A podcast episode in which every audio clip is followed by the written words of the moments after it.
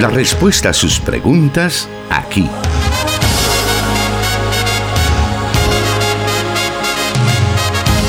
En Solución Bíblica. Comenzamos. Agradecidos con nuestro Dios porque nos permite estar con usted nuevamente en Solución Bíblica. Este espacio donde podemos juntos aprender de la palabra de Dios, que es lo que dice en cada una de las circunstancias por las cuales somos consultados semana a semana. Recibimos con todo gusto sus preguntas y asimismo se les da su respectiva respuesta. El encargado de dar esas respuestas es el pastor Jonathan Medrano, quien ya está con nosotros. Bienvenido, pastor. Muchas gracias, hermano Miguel.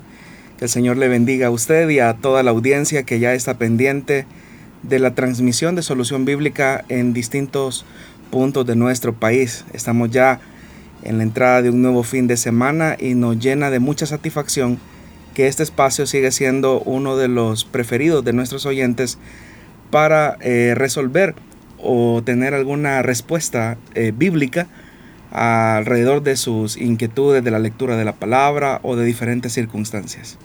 Así que estamos listos para poder escuchar todas esas interrogantes y todas esas respuestas ya enlazados desde Plenitud Radio 98.1 FM para Santa Ana, Sonsonate y Aguachapán, asimismo con Restauración 100.5 FM. También estamos conectados con 540 AM, la estación de la palabra, y Restauración San Miguel 1450 AM. También se unen a nosotros nuestros hermanos de Guatemala del 89.1 FM, la emisora Cielo. Gracias por estar ya con nosotros, listos para aprender en esta tarde. Y bueno, vamos a comenzar con algunas preguntas que nos han sido formuladas por, en este caso, a través de Facebook. Y la pregunta primera dice así. ¿Es correcto que la iglesia mezcle o se mezcle en asuntos de política? Bueno, alrededor de este tema, hermano, hay dos grandes posturas de lo que se conoce como, por un lado, la misión política de la iglesia y por otro lado, el abstencionismo político de la iglesia. Y son dos posturas bastante antagónicas. Eh, una, lo que representa es básicamente entender que la misión del Evangelio va más allá de la esfera espiritual.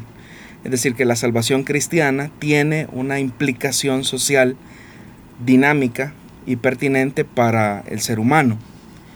Y por el otro lado, el abstencionismo político de la iglesia es aquella que considera que la iglesia no debe de enfrascarse en asuntos políticos o públicos porque estos en definitiva pueden restar cierta eh, aceptación o efectividad del mensaje cristiano. Entonces son esas dos grandes posturas.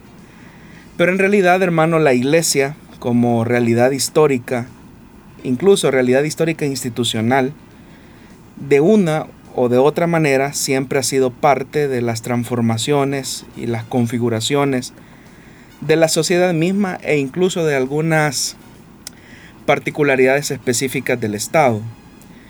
Entonces, cuando hablamos acerca de la vida política, no nos estamos refiriendo a lo que normalmente las personas piensan, que es simplemente política partidaria, porque cuando hablamos de política como ciencia, eh, como un aspecto de la vida social del hombre y de todo ese conglomerado de normas, y también de instituciones que funcionan dentro de los mecanismos de socialización de la vida eh, humana. Eh, esto implica pues una armonización de la convivencia plena del hombre como tal. Entonces, eh, alejarse del, aspecto político para dedicarse a, a simplemente el aspecto espiritual es lo que algunos han considerado como un, eh, un abstencionismo, es decir, abstenerse de participar de esos asuntos. Pero al hablar estrictamente eh, de lo que se conoce como misión política de la iglesia, que no estamos hablando de política partidaria, insisto, sino que estamos hablando de la acción social de la iglesia, de hacerse presente en la totalidad del mensaje cristiano en la dimensión pública del hombre y de la sociedad misma. Es cómo el Evangelio va a responder a las necesidades específicas de la sociedad. No porque la iglesia esté llamada eh, necesariamente a resolver todos los complejos problemas de la vida social, sino que la iglesia se convierte como en la conciencia social del Estado o, de la nación, siempre y cuando éste escuche. Entonces, ¿cómo se basa esta misión o esta tarea específica de la iglesia? Curiosamente, a esta reflexión que se hace a partir del papel que la iglesia debe desempeñar en la sociedad, eh, dentro de la teología como reflexión de la fe cristiana sobre el encuentro de Dios con el hombre, eh, es donde se ha visto específicamente lo que se conoce como el aspecto de la teología política de la que participa la iglesia. Entonces, en esa reflexión cristiana, los que consideran que la iglesia tiene una misión de incursionar, pero cuando hablamos de una misión de incursionar en la vida, en la vida pública, lo estamos haciendo a partir del punto de vista de la reflexión y del carácter profético que tiene el mensaje cristiano. Entonces dentro de esa reflexión, eh, lo que se suscita es que el cristianismo no es simplemente un conglomerado de creencias estáticas que simplemente eh, colocan al cristiano a vivir la fe de manera muy individual o muy personal, es decir, hay una reflexión donde la fe nos coloca a salir de, ese, de esa excesiva eh, fe personalista o privativa del mensaje cristiano. Es decir, la reflexión cristiana parte por el hecho de que eh, la salvación ofrecida por Jesús y el reino de Dios tiene implicaciones para el aquí y ahora.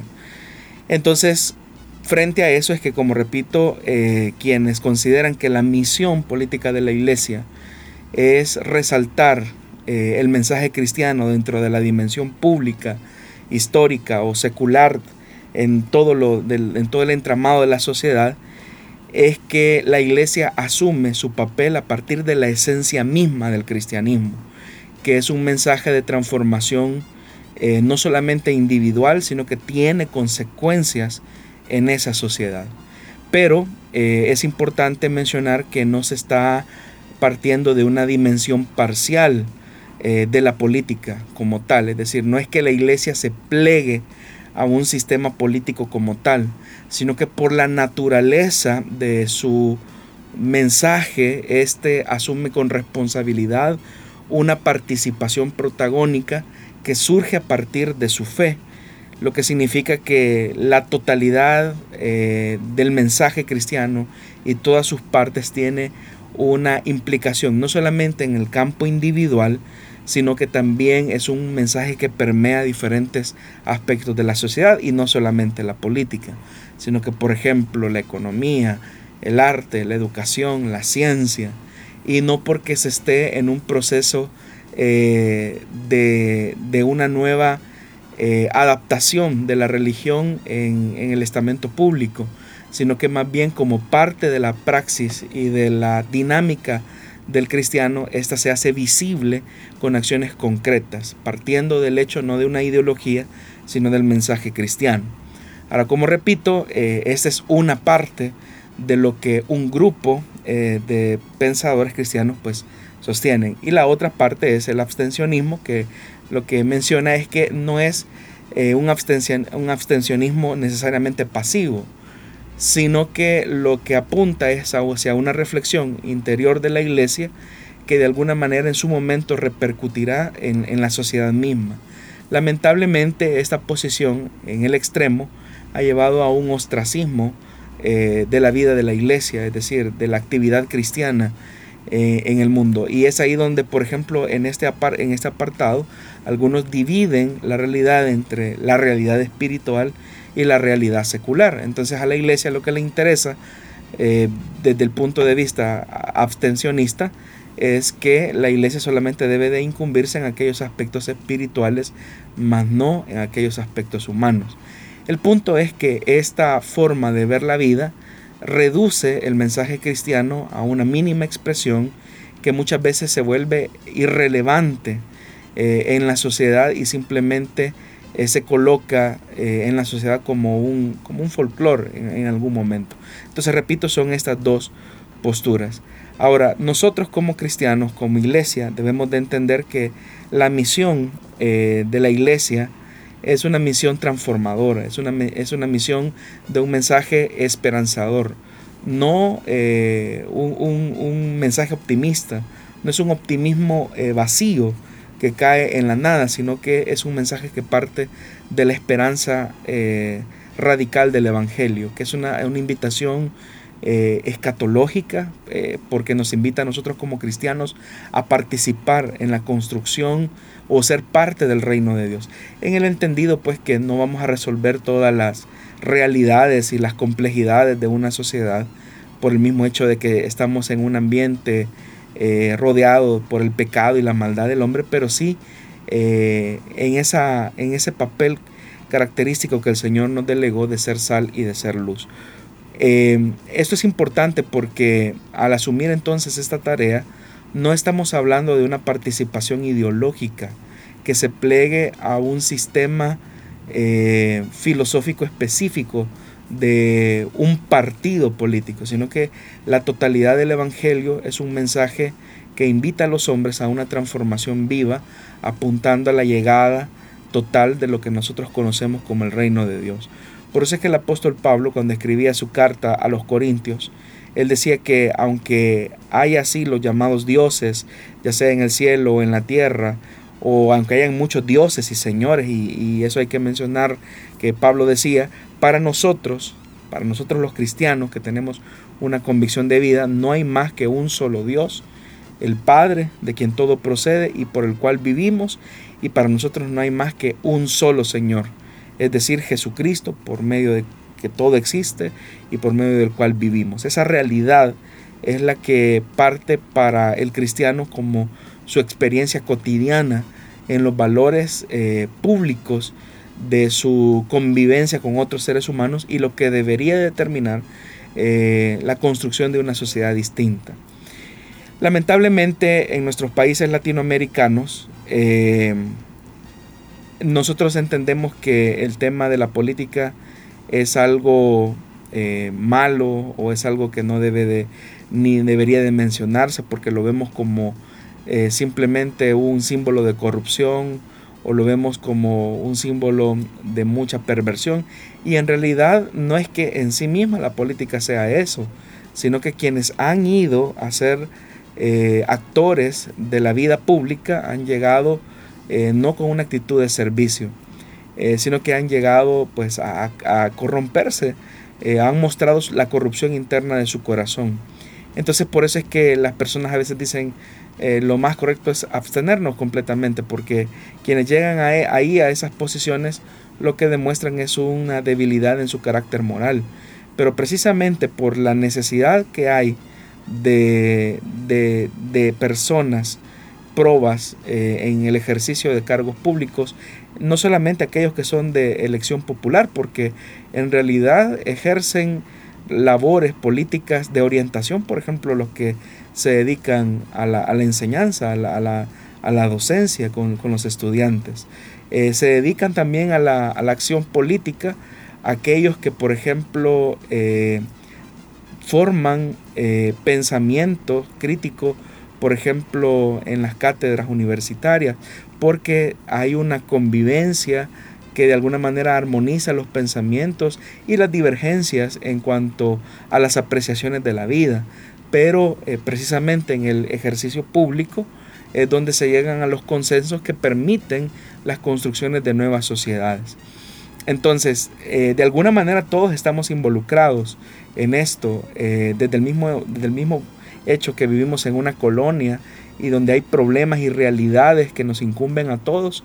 desde ese punto de vista, todos estamos involucrados a plantear soluciones que permitan, de alguna manera, la convivencia eh, sana de, todos los que ahí habitan, buscando pues el bien común de, la mayoría.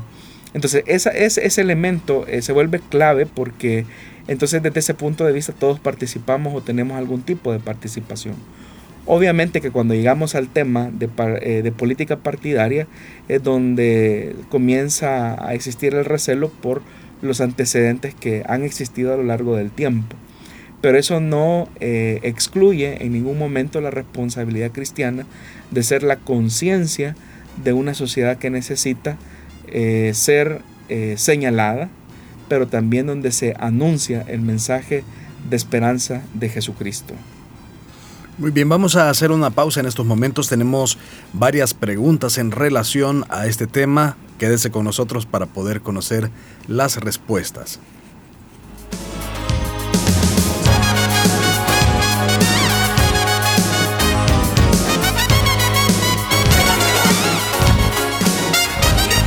Escríbenos tus preguntas al número de WhatsApp de Plenitud Radio 503 7848 5605 y número de WhatsApp de restauración 503 78 56 94 96.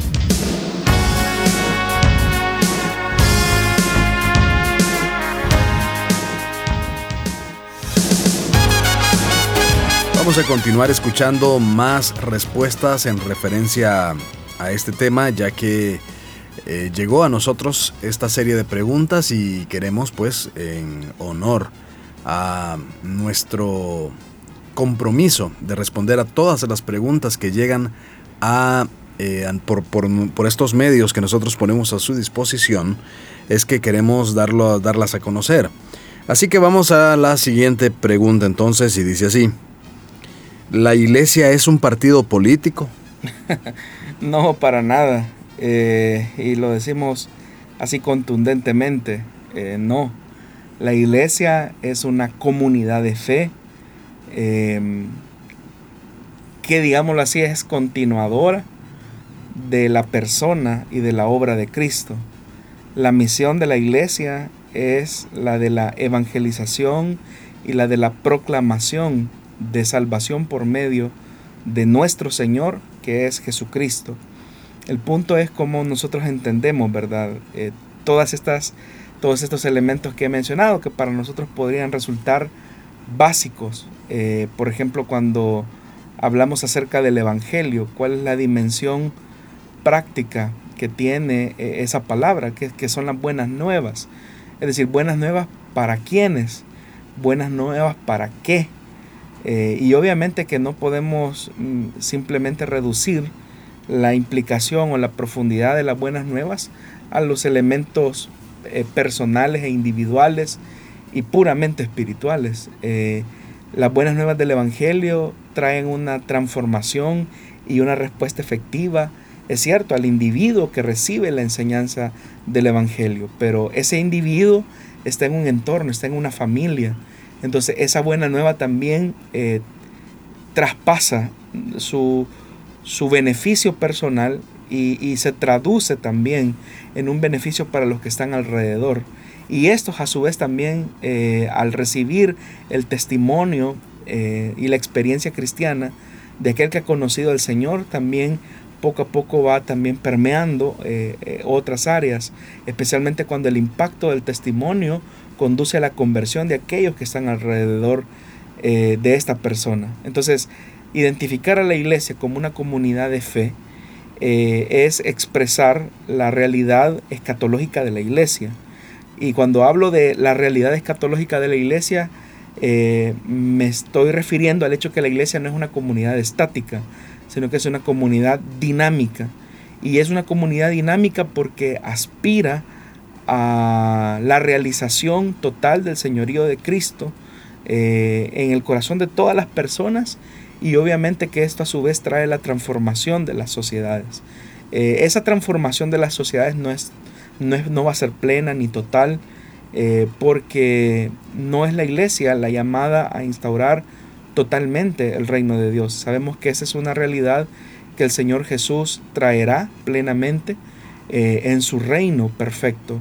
Sin embargo, tampoco eso nos coloca a nosotros como, la como iglesia a replegarnos o a conformarnos con la realidad que hoy por hoy nos toca vivir. Por eso es que la experiencia de la iglesia se vive desde la enseñanza del Evangelio, que es una enseñanza de buena nueva para los hombres, para todos aquellos que desean recibir y reconocer el señorío de Jesucristo y las verdades de su palabra en su diario vivir. Entonces no, eh, reducir a la iglesia a un partido político sería tanto como decir que la iglesia eh, ha perdido la eficacia y el poder de su accionar transformador por medio de la proclamación del Evangelio. El Evangelio supera totalmente eh, las experiencias humanas y entre ellas pues las limitadas concepciones de, lo que el hombre ha podido formular eh, por sí mismo, porque la iglesia obedece a un programa mayor, eh, a una agenda superior, que es el Evangelio, y eso supera cualquier eh, filosofía, eso supera cualquier tipo de pensamiento o postura humana.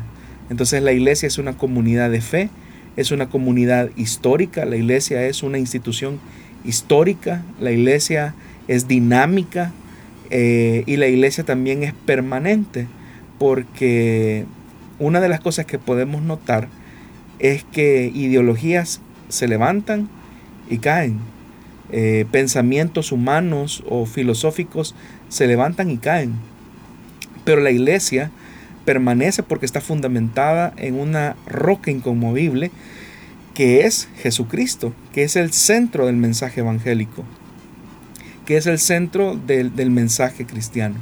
Entonces por eso eh, puede ser que nosotros como generación pasemos si el Señor no viene por nosotros, pero la iglesia continuará. Existen expresiones políticas que, repito, se han levantado y han desaparecido, pero eso habla de la finitud humana, de aquellos hombres que le dieron vida a ese tipo de pensamientos políticos. Pero la iglesia permanece porque su espíritu y su esencia es viva y es eterna y permanece por, siempre. Podemos notar que, por ejemplo, eh, el Evangelio nació dentro de una forma de gobierno eh, imperial, dentro de uno de los imperios más fuertes y poderosos de la historia humana, como lo fue el Imperio Romano. Pero todos podemos notar que el Imperio Romano es simplemente ahora eh, un recuerdo de una de las civilizaciones más importantes eh, de Occidente, pero eh, y que de alguna manera ha sido el fundamento también de algunas sociedades, aunque esto es discutido eh, también, pero ha dejado de existir, es decir, ya no tenemos emperadores como tal, pero el Evangelio sigue sobreviviendo a esos sistemas políticos y así ocurrirá. Si el Señor no viene, así ocurrirá. Es decir, filosofías políticas se levantarán, y otras caerán, pero el Evangelio permanecerá porque su fundamento eh, radica en, en el núcleo del Evangelio, que es la persona y el señorío de Jesucristo. Vamos a ir a una siguiente pregunta en este mismo tema. Y esta dice así, ¿se puede decir que es correcto lo que los partidos comunistas afirman que Jesús fue un líder comunista? Después de la pausa ahorita. En este momento. Ah, bueno. bueno, eh, eh, en realidad muchos han llegado a afirmar esas ideas, ¿verdad? Incluso dicen que Jesús fue el primer revolucionario, pero también otros que hacen otro tipo de lecturas a partir de la participación eh, pública del Señor Jesús han, mencionado otros, otras ópticas, otros o desde otros ángulos más bien han notado que la participación pública de Jesús obedece a otros sistemas eh, políticos, desde comunistas, socialistas, em, eh, como acá hoy el, oyente lo menciona. Pero no, es una lectura bastante reduccionista, porque repito, ¿verdad? Si la iglesia misma entiende que la misión de su esencia es el Evangelio y ésta se fundamenta en Jesús, Obviamente que no podemos reducir a la persona de Jesús a un movimiento tan pequeño como lo representa el comunismo. Obviamente, ¿verdad? Que Jesús habló de una igualdad, Jesús habló de la justicia, Jesús habló, por ejemplo, de proteger al débil, de proteger al necesitado, eh, de apelar por los intereses de los desvalidos. Pero esa, eh, esa defensa que Jesús hizo a partir de su práctica eh, misionológica, decir, se puede decir de alguna manera, no obedece en ningún momento a una eh, precisión comunista de tipo marxista, por ejemplo. Aparte, pues que sería un completo anacronismo eh, hablar de Jesús en ese tipo de categorías. La experiencia de Jesús y su apelación por la justicia, por la verdad, por la defensa de los débiles o por la opción preferencial por los pobres, obedece a las demandas y a las exigencias de la naturaleza de su reino, del reino que él representa. Entonces cuando uno reduce o quiere encasillar a Jesús como un revolucionario, como un socialista, como un comunista, es restarle todo el valor, toda la profundidad de las demandas y de las virtudes del Evangelio. Entonces no, Jesús no eh, fue un líder comunista, ¿verdad? Jesús fue el mensajero del reino de Dios y Jesús es el rey de ese reino que él vino a proclamar. Entonces no podemos nosotros catalogar o encerrar el mensaje cristiano a una experiencia humana. Eso es algo que eh, no se puede. Aparte que desde cualquier punto de vista sería eh, anacrónico mencionarlo. Incluso algunos, eh, cuando leen algunos pasajes del Nuevo Testamento, en el libro de los Hechos de los Apóstoles, donde se habla de las expresiones comunitarias de la iglesia, donde dice que todos compartían su pan, todos tenían las cosas en común, que por ejemplo si, si, alguien tenía una necesidad específica, la iglesia la cubría como un círculo de hermandad que se interesaba por el bienestar de todos sus miembros. Eso solamente se puede explicar bajo la dimensión de la realidad del reino de Dios y la vivencia del Espíritu, porque precisamente uno de los legados y una de las consecuencias de esa experiencia de vivir bajo la cobertura del Espíritu Santo es lo que suscitó la unidad eh, comunitaria de la iglesia. Entonces, aún incluso algunos han visto en estas expresiones de la iglesia como parte de las vivencias, eh, algunos dicen así, comunistas de las enseñanzas de Jesús. Pero repito, eso sería tanto, aparte que es un, sería un anacronismo, eh, catalogar al Señor y a su experiencia con estos adjetivos, es reducir es reducir y quitar toda la, profundidad del mensaje cristiano. Ahora sí, vamos a ir a una pausa y volvemos con más, siempre sobre el mismo tema, porque tenemos un par de preguntas más.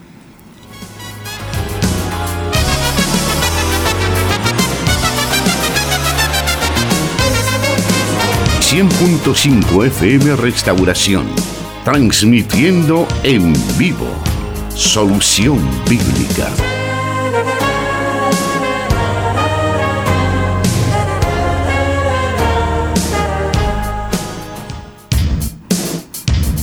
Aprovechemos el tiempo entonces y vamos a la siguiente pregunta, siempre hablando sobre este contexto. Y tal cual nos han enviado la pregunta, la leo. ¿Será correcto demandar justicia al Estado cuando la Iglesia como institución no es justa en su trato con las personas que laboran al interior de ella? Bueno, eh, es importante precisar, ¿verdad?, en lo que pregunta el oyente, la Iglesia como institución. Eh, algunos podrían incluso pensar que esto simplemente es una eh, expresión o, un, o, un, simplemente sí, una expresión que, trata la manera de, de desvincular la responsabilidad de la iglesia. Volvemos nuevamente al punto. La iglesia como conciencia de la sociedad, como voz de la justicia y de la verdad, no debe de tener atenuantes en cuanto a la praxis eh, real de la iglesia en, en, su interior. Porque no podemos ser, como dice el dicho, ¿verdad? candil de la calle y oscuridad de la casa. Es decir, la experiencia debe de indicar que la iglesia siempre debe de ser justa en su trato, eh, no solamente con demandando que aquellos actores, ¿verdad?, que deben de velar por los derechos eh, lo hagan, sino que también la iglesia como institución debe de ser coherente con el mensaje cristiano y eso va en todos los órdenes. Eh, por ejemplo, ¿verdad? en el trato que se da a sus empleados, si se cubren, por ejemplo, todas las los derechos laborales de, aquellos que participan de, la vida de la iglesia. Eh, por ejemplo, uno sabe de, de, iglesias donde se deja sin cobertura eh, de seguro, por ejemplo, a sus empleados, donde se deja sin cobertura, por ejemplo, de seguro social a quienes laboran dentro de una iglesia. Se sabe de tratos bastante inhumanos hacia los que laboran muchas veces dentro de las iglesias. Recuerdo uno de los casos, ¿verdad? Bastante sonados, donde por ejemplo era una iglesia que tenía una especie de colegio y por ejemplo todas las cuotas eh, patronales, ¿verdad? No eran eh, reportadas, ¿verdad? Debidamente. Entonces, ¿cómo es que la iglesia, siendo que es columna y baluarte de la verdad de Dios, eh, puede hacer ese tipo de cosas? Y hablo como la iglesia como institución. Es, algo que no es posible. O sea, es una incoherencia al mensaje cristiano. O qué decir, por ejemplo, eh, de algunos elementos como el tema de las, em, del trato que se debe de tener en cuanto a los horarios de trabajo que se deben de, respetar. Es decir, uno puede irse justificando y, decir, no, es que esto es la obra de Dios y aquí no importa porque todo lo hacemos. Y es cierto, o sea, quienes participamos de la vida institucional de la iglesia, o sea, lo hacemos con la actitud y esa debe de ser la motivación de servicio, de amar, ¿verdad? Eh, pero tampoco esto debe de servir como una excusa para eh, valerse de, atropello, ¿verdad? A los, a los derechos adquiridos, a los derechos que se, que se cubren, digamos, en, los códigos de trabajo. Eh, la iglesia debe de, ser eh, consistente, ¿verdad? Porque no podemos exigir, ¿verdad? Como dice la pregunta del oyente, eh, al Estado que se garanticen ciertas acciones de justicia cuando nosotros en nuestra misma casa tenemos algunos, algunos elementos que no son correctos y eso es así. Y como repito, eh, la, esencia del mensaje cristiano nos, nos demanda específicamente tener esa, ese nivel de coherencia.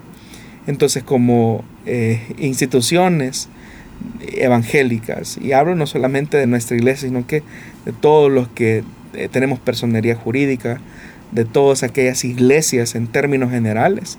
Debemos de ser coherentes con el mensaje cristiano eh, en toda su dimensión. No podemos eh, demandar a, la sociedad, ¿verdad?, que se comporte eh, justa, con, con, justicia cuando nosotros que por naturaleza y por esencia del nuevo nacimiento hemos llegado a comprender que la iglesia debe de ser protagonista de, lo que es justo.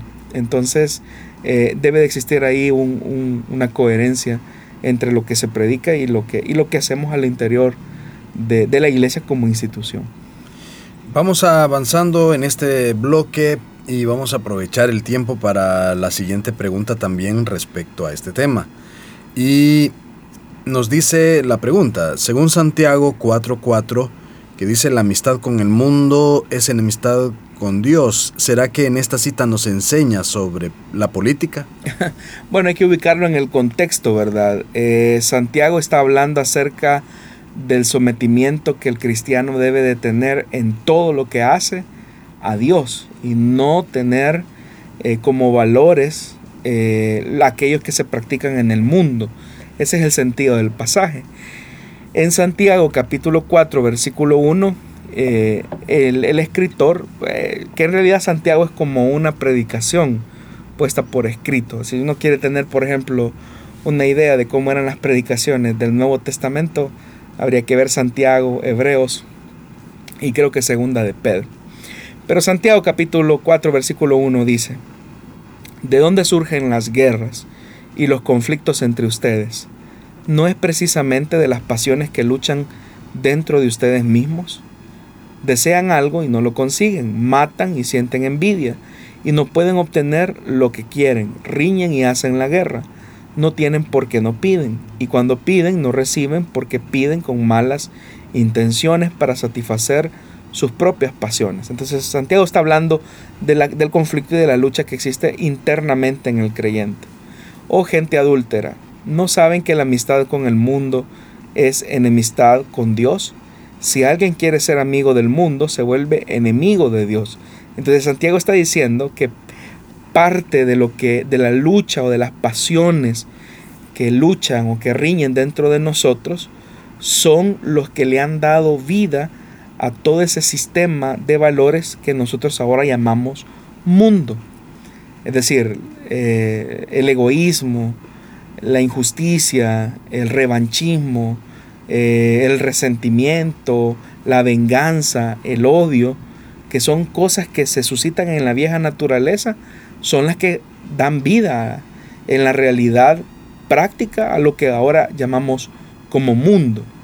Entonces Santiago dice, si esos valores que riñen dentro de nosotros le dan vida a esa realidad concreta que llamamos mundo, pero nosotros como creyentes nos plegamos a esos valores, le damos vida a esos valores, eh, Santiago dice que eso es enemistad en contra de Dios. ¿No saben que la amistad con el mundo es enemistad con Dios? Y dice más el verso 4, si alguien quiere ser amigo del mundo, se vuelve enemigo de Dios.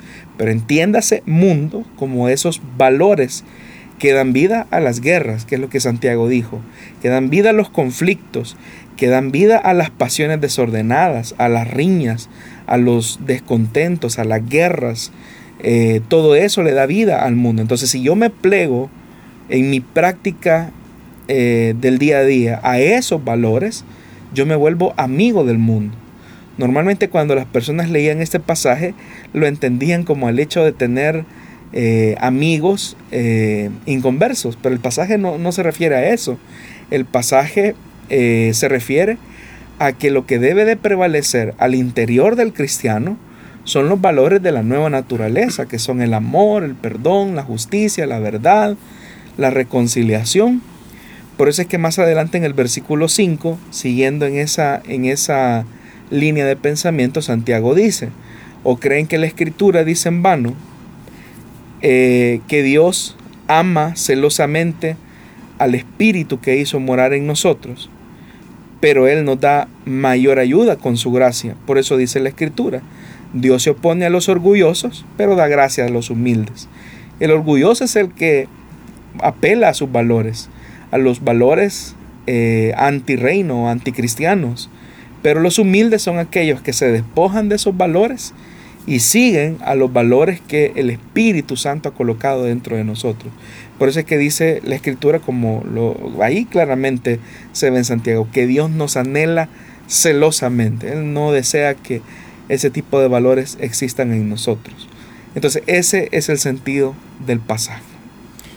Bueno, para cerrar esta serie de preguntas también nos parece interesante conocer el por qué a la iglesia evangélica le cuesta mucho comprender que juega un rol eh, dentro de la política de un, de un país porque el cristiano evangélico siempre lo está demonizando y todos aquellos que en algún momento, como en este caso, podría suceder, que por el simple hecho de haber mencionado el tema política, ya nos estamos saliendo de, los valores cristianos.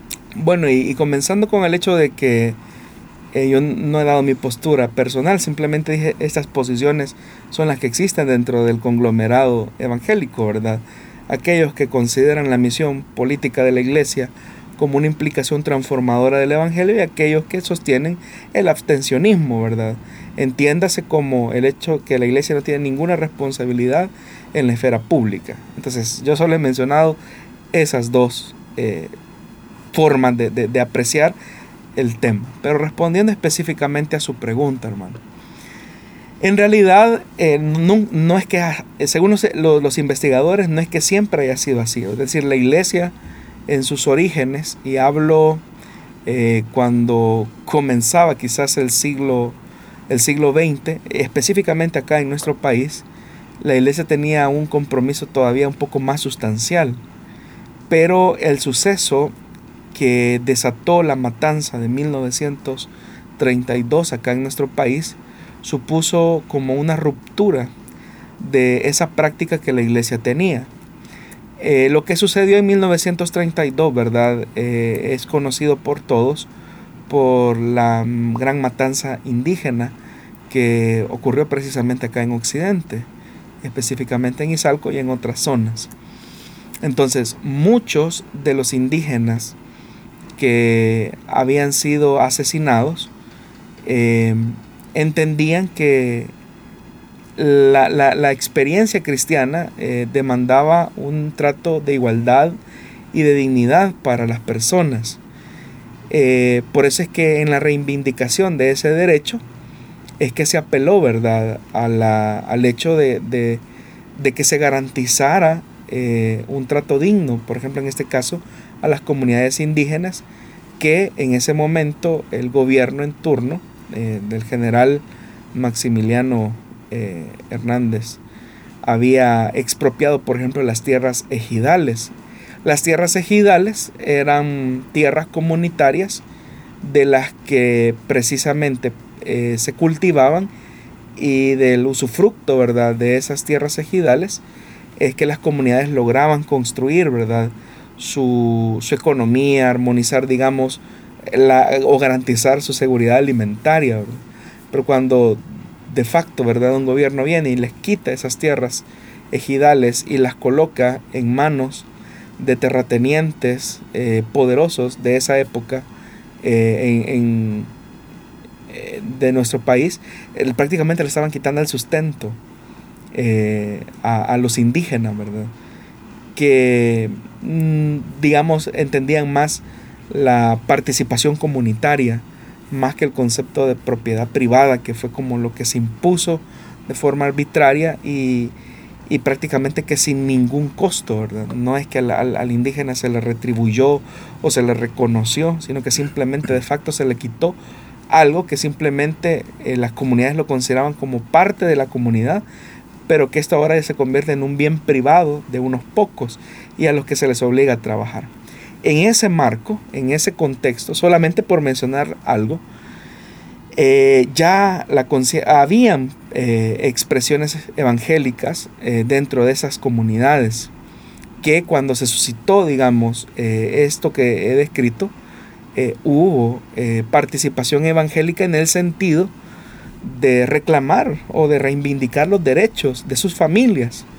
Pero muchos hermanos pues en esa matanza pues fueron asesinados y obviamente que la iglesia pues quedó con un recelo, con un temor, tomando en cuenta, ¿verdad?, que a partir de esa década eh, se instaura lo, eh, lo, que se conoce como los gobiernos y las dictaduras militares, que van a llegar pues hasta la década de los 80 eh, y que pues todos conocemos, detona, ¿verdad?, en lo que se conoce como la guerra civil de nuestro país. Y desde entonces, eh, digámoslo así, que esa conciencia social de la iglesia fue como, eso no, no nos metamos en problemas, porque ya tenemos un antecedente o tenemos una experiencia, tomando en cuenta también que en esa década, específicamente la década de los 80, eh, supuso ¿verdad? la muerte de muchos por, por, el ala católica que de alguna manera eh, se involucraron en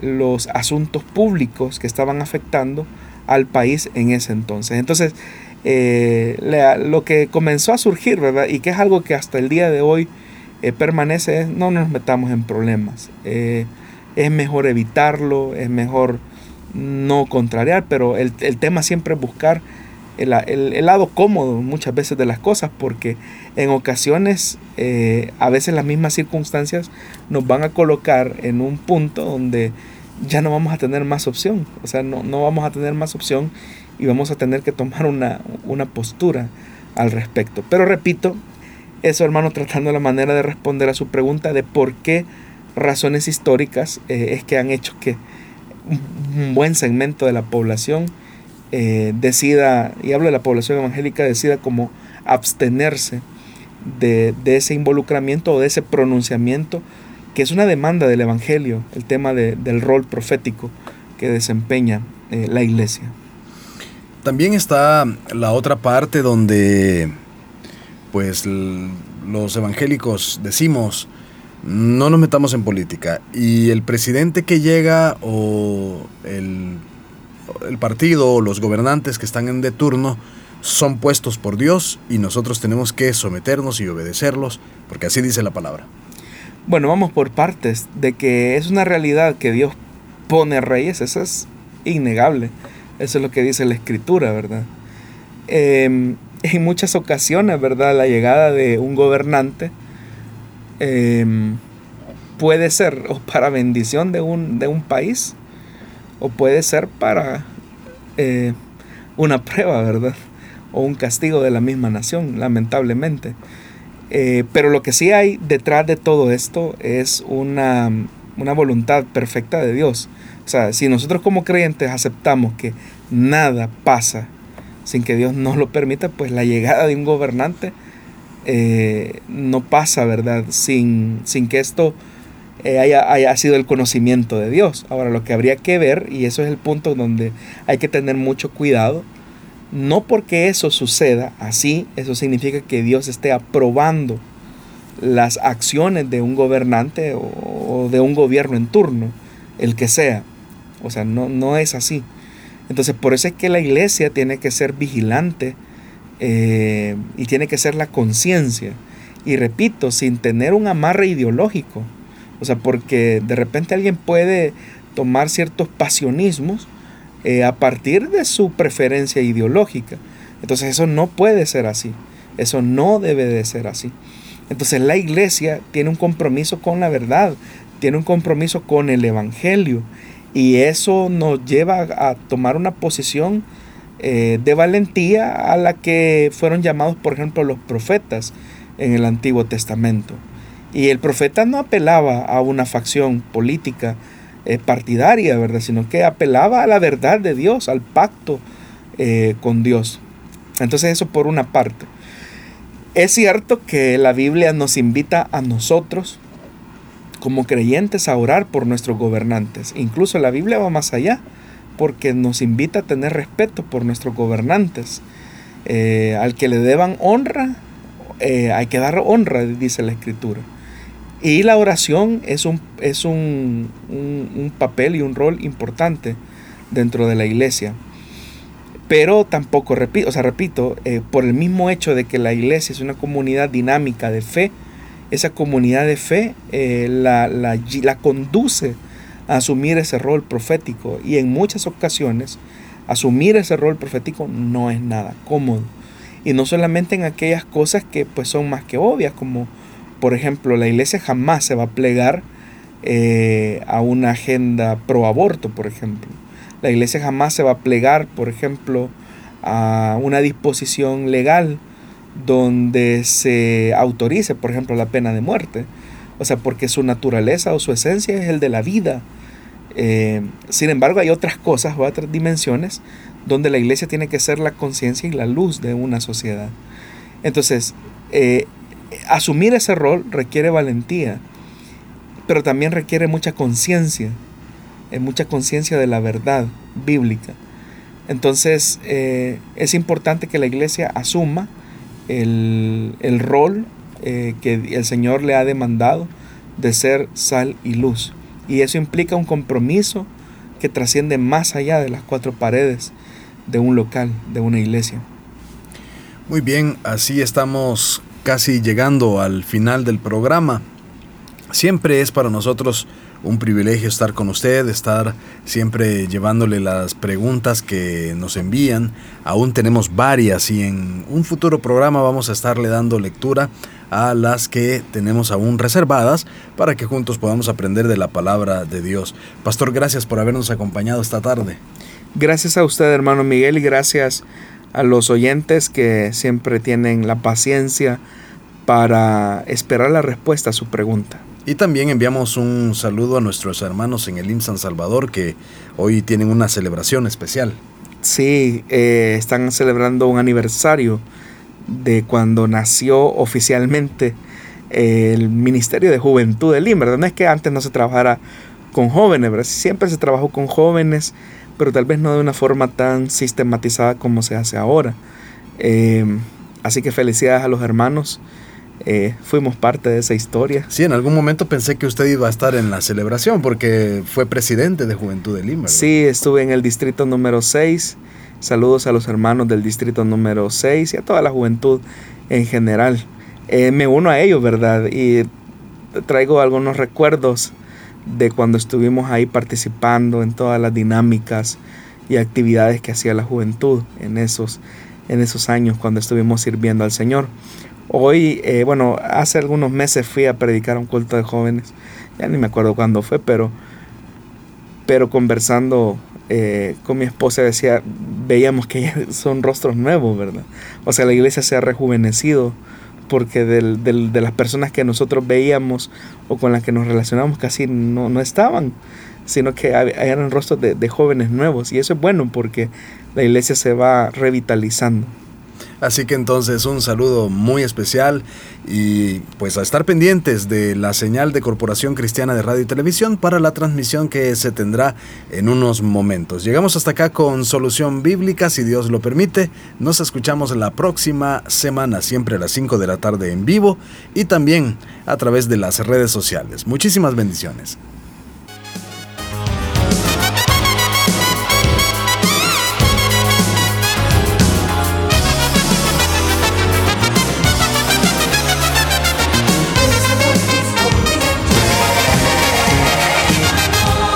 Dios da la sabiduría y el conocimiento.